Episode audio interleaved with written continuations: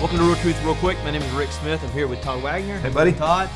Well, listen, we, we're shooting this, and we're in the middle of an interesting election season. Probably one of the most interesting ones Yeah, in our lifetime. in my lifetime. Mm-hmm. And so, really, as a believer who wants to be responsible, here, here's the question: How should a Christian? What, what's the wisdom on voting when you really don't agree with either of the candidates that you have before you? Well, that's a great question because it kind of appears that's where we're tracking for some people, which is, man, I don't like the two leading candidates for either party at this particular time. And if that's the case, what do you do?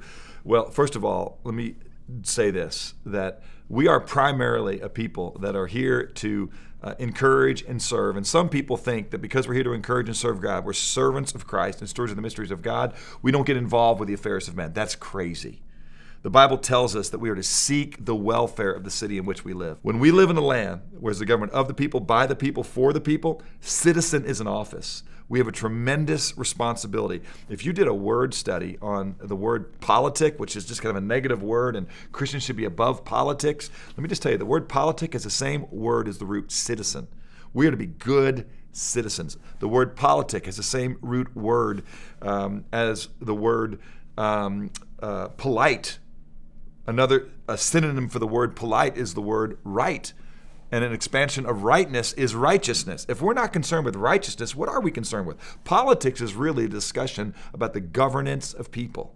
And so, what you're doing when you vote is you're delegating your right to rule and execute justice to another person in a democratic republic like we're a part of. You better be involved with the political system. You can't advocate that role. Now, we've seen people who have um, made the political system our savior. That's a problem. We cannot make the political system our savior. It's also not our sworn enemy.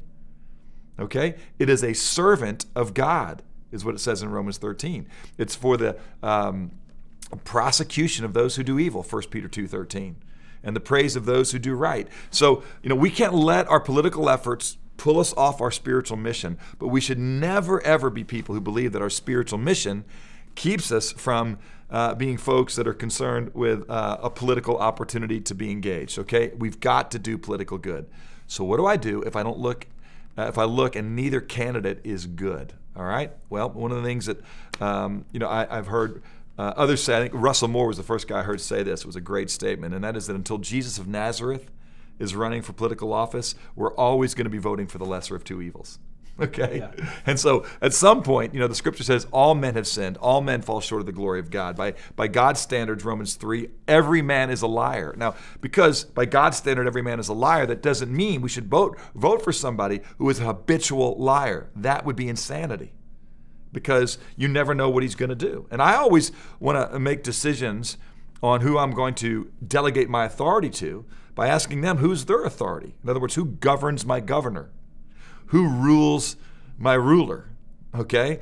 And so um, there is a limit to the evil that I should endorse, even though not everybody is perfect. Nobody is perfect. What's the direction of their life? I'll give it to you another way.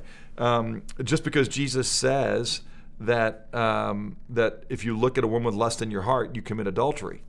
Okay, and by that standard, everybody is an adulterer. That doesn't mean a girl, when she's evaluating future uh, spouses should not care if this guy's a serial philanderer.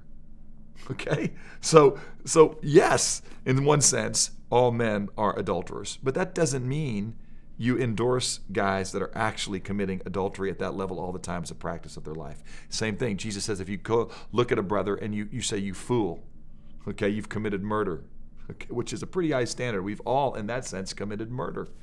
But that doesn't mean you vote for somebody who says, I'm for murder okay?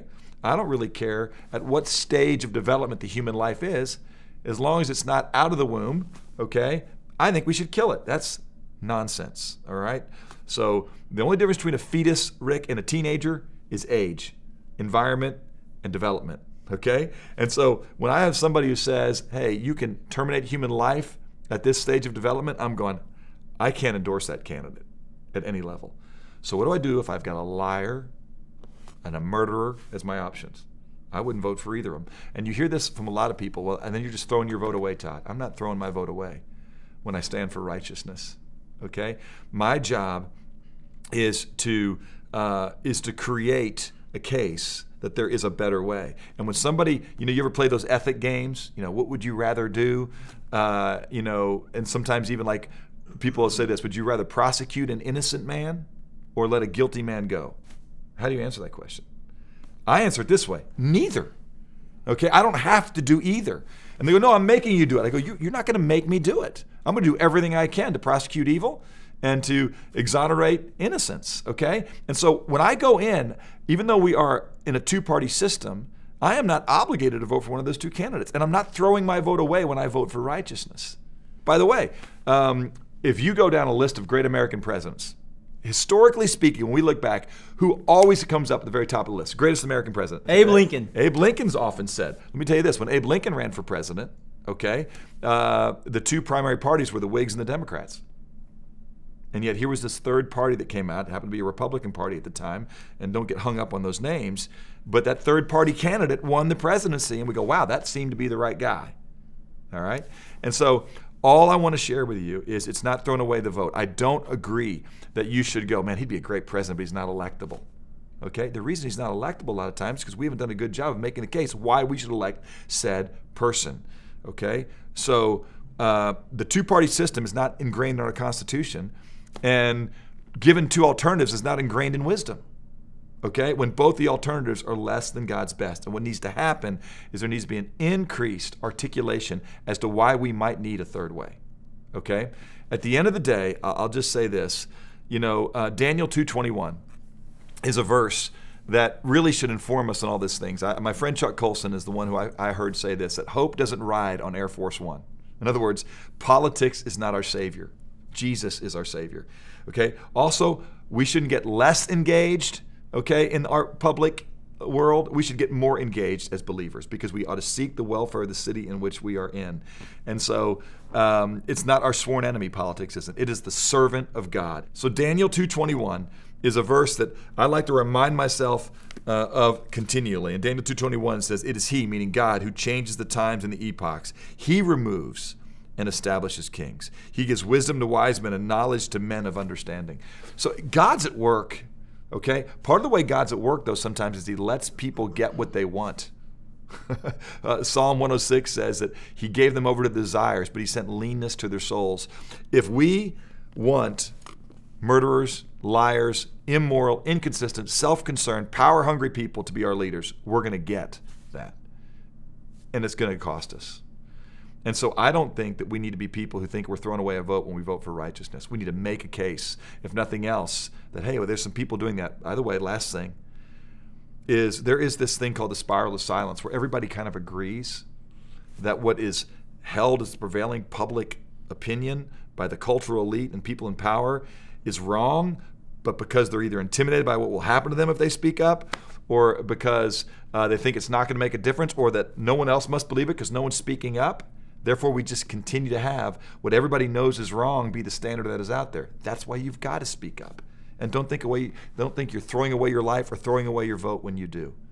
Okay? We have a responsibility to um, to stand for rightness, to be good politiques, to be good citizens, to make sure we govern well and we don't endorse evil. Okay? That's the mark of an evil person okay, is that in Romans 1, it says that not only do they do the evil deeds, okay, but they celebrate or participate with them when they do it. I will never participate with evil by my vote towards evil men or to men that are less. No one's perfect, but whose direction is towards inconsistent truth telling, integrity, murder, violence, or a lack of concern for others. So let me be clear and just reiterate this because people go, well, what do you do if you don't want either candidate? You still vote. You cannot not vote, okay? So, so you're not wasting your vote when you say, I think there's a better candidate out there, even if you have to write them in. Uh, we recently had a senator elected in Alaska who was a write in candidate. It can happen okay? Uh, but even if it can't happen in terms of what we think logistically, it's still the right thing to do. Now, you've got to determine if either one of the candidates that are up there are tolerable for you if it doesn't if, if their candidacy is not below this certain uh, limit of evil that you can't defend you might go i feel comfortable voting for that candidate okay that's that's what you've got to do with a clean conscience before god but uh, i don't think we ever have uh, uh the ability to just say i'm not going to vote We have to not become less involved in the system, but as good citizens, more involved. Okay, Todd. So I want to ask you one clarifying question as we close. You made a comment earlier that sounded like if you vote for a candidate that God wouldn't endorse, Yeah. then you're then you're evil in a sense. Well, so yeah, let me remind you what I said at the beginning. So until Jesus runs for an office, you'll always be voting for a candidate that is the lesser of two evils. Okay, but I will say again, and it's important to say that there is a limit to the evil that you, as a servant of Christ, should tolerate. And the way I reason I get that, that that would be an evil act to put somebody in office who is willfully practicing consistent things that are against uh, what God would be, is what it says at the very end of Romans, okay? And so in Romans, it's talking about a long list of what happens when we suppress the truth and unrighteousness. And in verse 32, the very end of chapter 1, he says, Although they know the ordinance of God, that those who practice such things are worthy of death, they not only do the same, but also give hearty approval to those who practice them. When you vote for somebody, you are giving your hearty approval for them to govern and lead the way they've told you they're going to govern and lead. And I cannot give hearty approval to people who uh, drop below certain standards, whether it be that you they say I don't really care what I said before. I'm going to do what I want to do now. I don't really care what God's word says. I'm going to do what I think is better. That person I wouldn't put in office. Somebody who says I don't care what you think about that life. I don't think it's valuable. I'm going to get rid of it. I think that drops below a limit uh, of uh, of that which I can endorse and, and, and any believer should. But you know Romans 14, 22. All right. Well, hey, lots to chew on. That's for that's for sure. Um, well, thanks for tuning in, and we'll see you next week on another episode of Real Truth, Real Quick.